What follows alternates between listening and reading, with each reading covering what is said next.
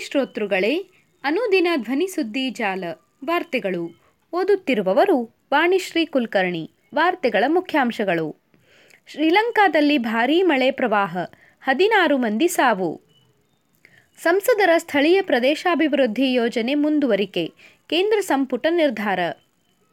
ಚೆನ್ನೈನಲ್ಲಿ ಮುಂದಿನ ಎರಡು ದಿನಗಳವರೆಗೆ ವ್ಯಾಪಕ ಮಳೆ.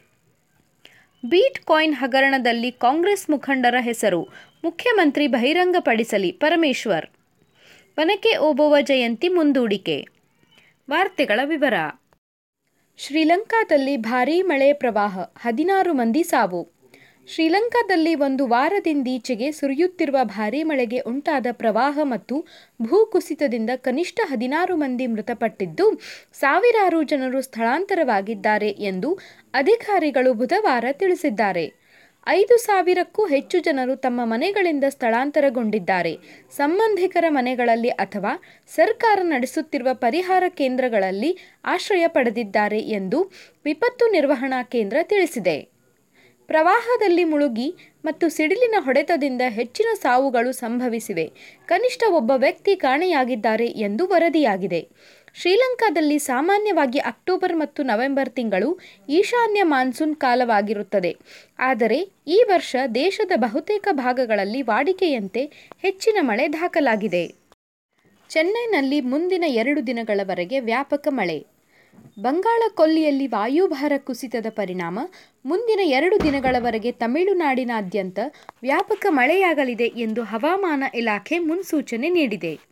ಕಳೆದ ಕೆಲವು ದಿನಗಳಿಂದ ಚೆನ್ನೈ ಸೇರಿದಂತೆ ತಮಿಳುನಾಡಿನ ಹಲವು ಜಿಲ್ಲೆಗಳಲ್ಲಿ ನಿರಂತರ ಭಾರೀ ಮಳೆಯಾಗುತ್ತಿದ್ದು, ಭಾರತೀಯ ಹವಾಮಾನ ಇಲಾಖೆ, ಐಎಂಡಿ, ಬುಧವಾರ ಚೆನ್ನೈನಲ್ಲಿ ರೆಡ್ ಅಲರ್ಟ್ ಘೋಷಿಸಿದೆ. ತಮಿಳುನಾಡಿನ ಕರಾವಳಿ ಪ್ರದೇಶಗಳಲ್ಲಿ ಮುಂದಿನ ಮೂವತ್ತಾರು ಗಂಟೆಗಳಿಂದ ನಲವತ್ತೆಂಟು ಗಂಟೆಗಳ ಕಾಲ ತೀವ್ರ ಕಟ್ಟೆಚ್ಚರ ವಹಿಸಬೇಕಾಗಿದೆ. ಬಂಗಾಳ ಕೊಲ್ಲಿಯಲ್ಲಿ ಉಂಟಾಗಿರುವ ಕಡಿಮೆ ಒತ್ತಡದ ಪ್ರದೇಶ ಶೀಘ್ರದಲ್ಲೇ ವಾಯುಭಾರ ಕುಸಿತವಾಗಿ ಕೇಂದ್ರೀಕೃತವಾಗಿದ್ದು, ಮುಂದಿನ ಎರಡು ದಿನಗಳ ಕಾಲ ತಮಿಳುನಾಡಿನಲ್ಲಿ ವ್ಯಾಪಕ ಮಳೆಯಾಗುವ ಸಾಧ್ಯತೆ ಇದೆ ಎಂದು ಹವಾಮಾನ ಇಲಾಖೆ ಹೇಳಿದೆ.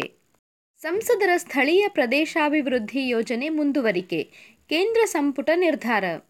ಕೋವಿಡ್ ಕಾರಣಕ್ಕೆ ಅಮಾನತಿನಲ್ಲಿಟ್ಟಿದ್ದ ಸಂಸದರ ಸ್ಥಳೀಯ ಪ್ರದೇಶಾಭಿವೃದ್ಧಿ ಯೋಜನೆಯನ್ನು ಮರುಸ್ಥಾಪಿಸಿ ಯೋಜನೆ ಮುಂದುವರಿಸಲು ಕೇಂದ್ರ ಸಂಪುಟವು ಬುಧವಾರ ಒಪ್ಪಿಗೆ ನೀಡಿದೆ. ಪ್ರಧಾನಿ ನರೇಂದ್ರ ಮೋದಿ ಅಧ್ಯಕ್ಷತೆಯಲ್ಲಿ ನಡೆದ ಸಂಪುಟ ಸಭೆಯ ನಂತರ ಪತ್ರಿಕಾಗೋಷ್ಠಿಯಲ್ಲಿ ಮಾತನಾಡಿದ ಮಾಹಿತಿ ಮತ್ತು ಪ್ರಸಾರ ಖಾತೆ ಸಚಿವ ಅನುರಾಗ್ ಠಾಕೂರ್, ಎರಡು ಸಾವಿರದ ಇಪ್ಪತ್ತೊಂದು ಇಪ್ಪತ್ತೆರಡರ ಬಾಕಿ ಉಳಿದಿರುವ ಹಣಕಾಸು ವರ್ಷಕ್ಕೆ ಈ ಯೋಜನೆ ಪುನರಾರಂಭಿಸುತ್ತಿದ್ದು, ಎರಡು ಸಾವಿರದ ಇಪ್ಪತ್ತೈದು ಇಪ್ಪತ್ತಾರರವರೆಗೆ ಮುಂದುವರೆಯಲಿದೆ ಎಂದು ಹೇಳಿದರು.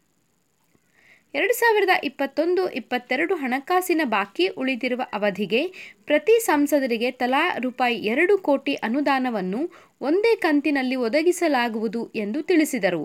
ಎರಡು ಸಾವಿರದ ಇಪ್ಪತ್ತೆರಡು ಇಪ್ಪತ್ತ್ಮೂರರಿಂದ ಎರಡು ಸಾವಿರದ ಇಪ್ಪತ್ತೈದು ಇಪ್ಪತ್ತಾರರ ಅವಧಿಗೆ ಪ್ರತಿ ಸಂಸದರಿಗೆ ವಾರ್ಷಿಕ ರೂಪಾಯಿ ಐದು ಕೋಟಿ ಅನುದಾನವನ್ನು ಎರಡು ಕಂತುಗಳಲ್ಲಿ ಬಿಡುಗಡೆ ಮಾಡಲಾಗುವುದು ಎಂದು ಅವರು ಹೇಳಿದರು. ಬಿಟ್ ಕಾಯಿನ್ ಹಗರಣದಲ್ಲಿ ಕಾಂಗ್ರೆಸ್ ಮುಖಂಡರ ಹೆಸರು ಮುಖ್ಯಮಂತ್ರಿ ಬಹಿರಂಗಪಡಿಸಲಿ ಪರಮೇಶ್ವರ್. ಬೀಟ್ ಕಾಯಿನ್ ಹಗರಣದಲ್ಲಿ ಭಾಗಿಯಾದವರ ಪೈಕಿ ಕಾಂಗ್ರೆಸ್ ಮುಖಂಡರ ಹೆಸರುಗಳಿವೆ ಎನ್ನುವ ಮುಖ್ಯಮಂತ್ರಿ ಬಸವರಾಜ ಬೊಮ್ಮಾಯಿ ಹೇಳಿಕೆಗೆ ತಿರುಗೇಟು ನೀಡಿದ ಶಾಸಕ ಜಿ ಪರಮೇಶ್ವರ್ ಕೂಡಲೇ ಹೆಸರುಗಳನ್ನು ಬಹಿರಂಗಗೊಳಿಸಬೇಕು ಎಂದು ಸವಾಲು ಹಾಕಿದ್ದಾರೆ. ಹುಬ್ಬಳ್ಳಿಯಲ್ಲಿ ಬುಧವಾರ ಪತ್ರಿಕಾಗೋಷ್ಠಿಯಲ್ಲಿ ಮಾತನಾಡಿದ ಅವರು, ಈ ಹಗರಣದಿಂದ ಯಾವ ರಾಜಕಾರಣಿಗಳು, ಅಧಿಕಾರಿಗಳು ಮತ್ತು ಉದ್ಯಮಿಗಳು ಲಾಭ ಪಡೆದುಕೊಂಡಿದ್ದಾರೆ ಎನ್ನುವುದನ್ನು ಮುಖ್ಯಮಂತ್ರಿ ಬಹಿರಂಗಗೊಳಿಸಬೇಕು. ನಮ್ಮ ಪಕ್ಷದವರು ಹೆಸರುಗಳಿದ್ದರೆ ಕಾನೂನು ರೀತಿಯಲ್ಲಿ ಸರ್ಕಾರ ಕ್ರಮ ಕೈಗೊಳ್ಳಲಿ. ನಾವು ಪಕ್ಷದ ವತಿಯಿಂದಲೂ ಕ್ರಮ ಕೈಗೊಳ್ಳುತ್ತೇವೆ, ಎಂದರು. ಹಗರಣದಲ್ಲಿ ಭಾಗಿಯಾದವರ ಪೈಕಿ ಎರಡು ಮೂರು ಹೆಸರುಗಳು ನನಗೂ ಗೊತ್ತಿವೆ. ಖಚಿತವಾಗದ ಹೊರತು ಬಹಿರಂಗಪಡಿಸುವುದಿಲ್ಲ ಎಂದರು. ಒನಕೆ ಓಬವ್ವ ಜಯಂತಿ ಮುಂದೂಡಿಕೆ. ರಾಜ್ಯದಾದ್ಯಂತ ನವೆಂಬರ್ ಹನ್ನೊಂದರ ಗುರುವಾರ ಜಿಲ್ಲಾ ಮತ್ತು ತಾಲೂಕುಗಳಲ್ಲಿ ಆಚರಿಸುವಂತೆ ಆದೇಶಿಸಿದ್ದ ಒನಕೆ ಓಬವ್ವ ಜಯಂತಿಯನ್ನು ವಿಧಾನ ಪರಿಷತ್ ಚುನಾವಣೆ ಘೋಷಣೆಯ ಹಿನ್ನೆಲೆಯಲ್ಲಿ ಮುಂದೂಡಿಕೆ ಮಾಡಲಾಗಿದೆ.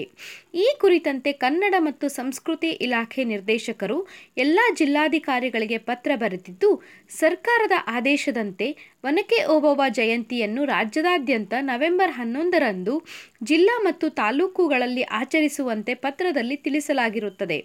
ಆದರೆ ವಿಧಾನ ಪರಿಷತ್ ಚುನಾವಣೆ ಘೋಷಣೆಯಾದ ಹಿನ್ನೆಲೆಯಲ್ಲಿ ಚುನಾವಣಾ ನೀತಿ ಸಂಹಿತೆ ಜಾರಿಯಾಗಿರುವುದರಿಂದ ದಿನಾಂಕ ಹನ್ನೊಂದು ಹನ್ನೊಂದು ಎರಡು ಸಾವಿರದ ಇಪ್ಪತ್ತೊಂದರಂದು ಮಾಡಲು ಉದ್ದೇಶಿಸಿರುವ ಒನಕೆ ಒಬ್ಬವ ಜಯಂತಿ ಕಾರ್ಯಕ್ರಮವನ್ನು ಮುಂದೂಡಲಾಗಿದೆ ಎಂಬುದಾಗಿ ತಿಳಿಸಿದ್ದಾರೆ. ಸುದ್ದಿ ಸಂಪಾದಕರು ಗಣೇಶ್ ಇನಾಮ್ದಾರ್.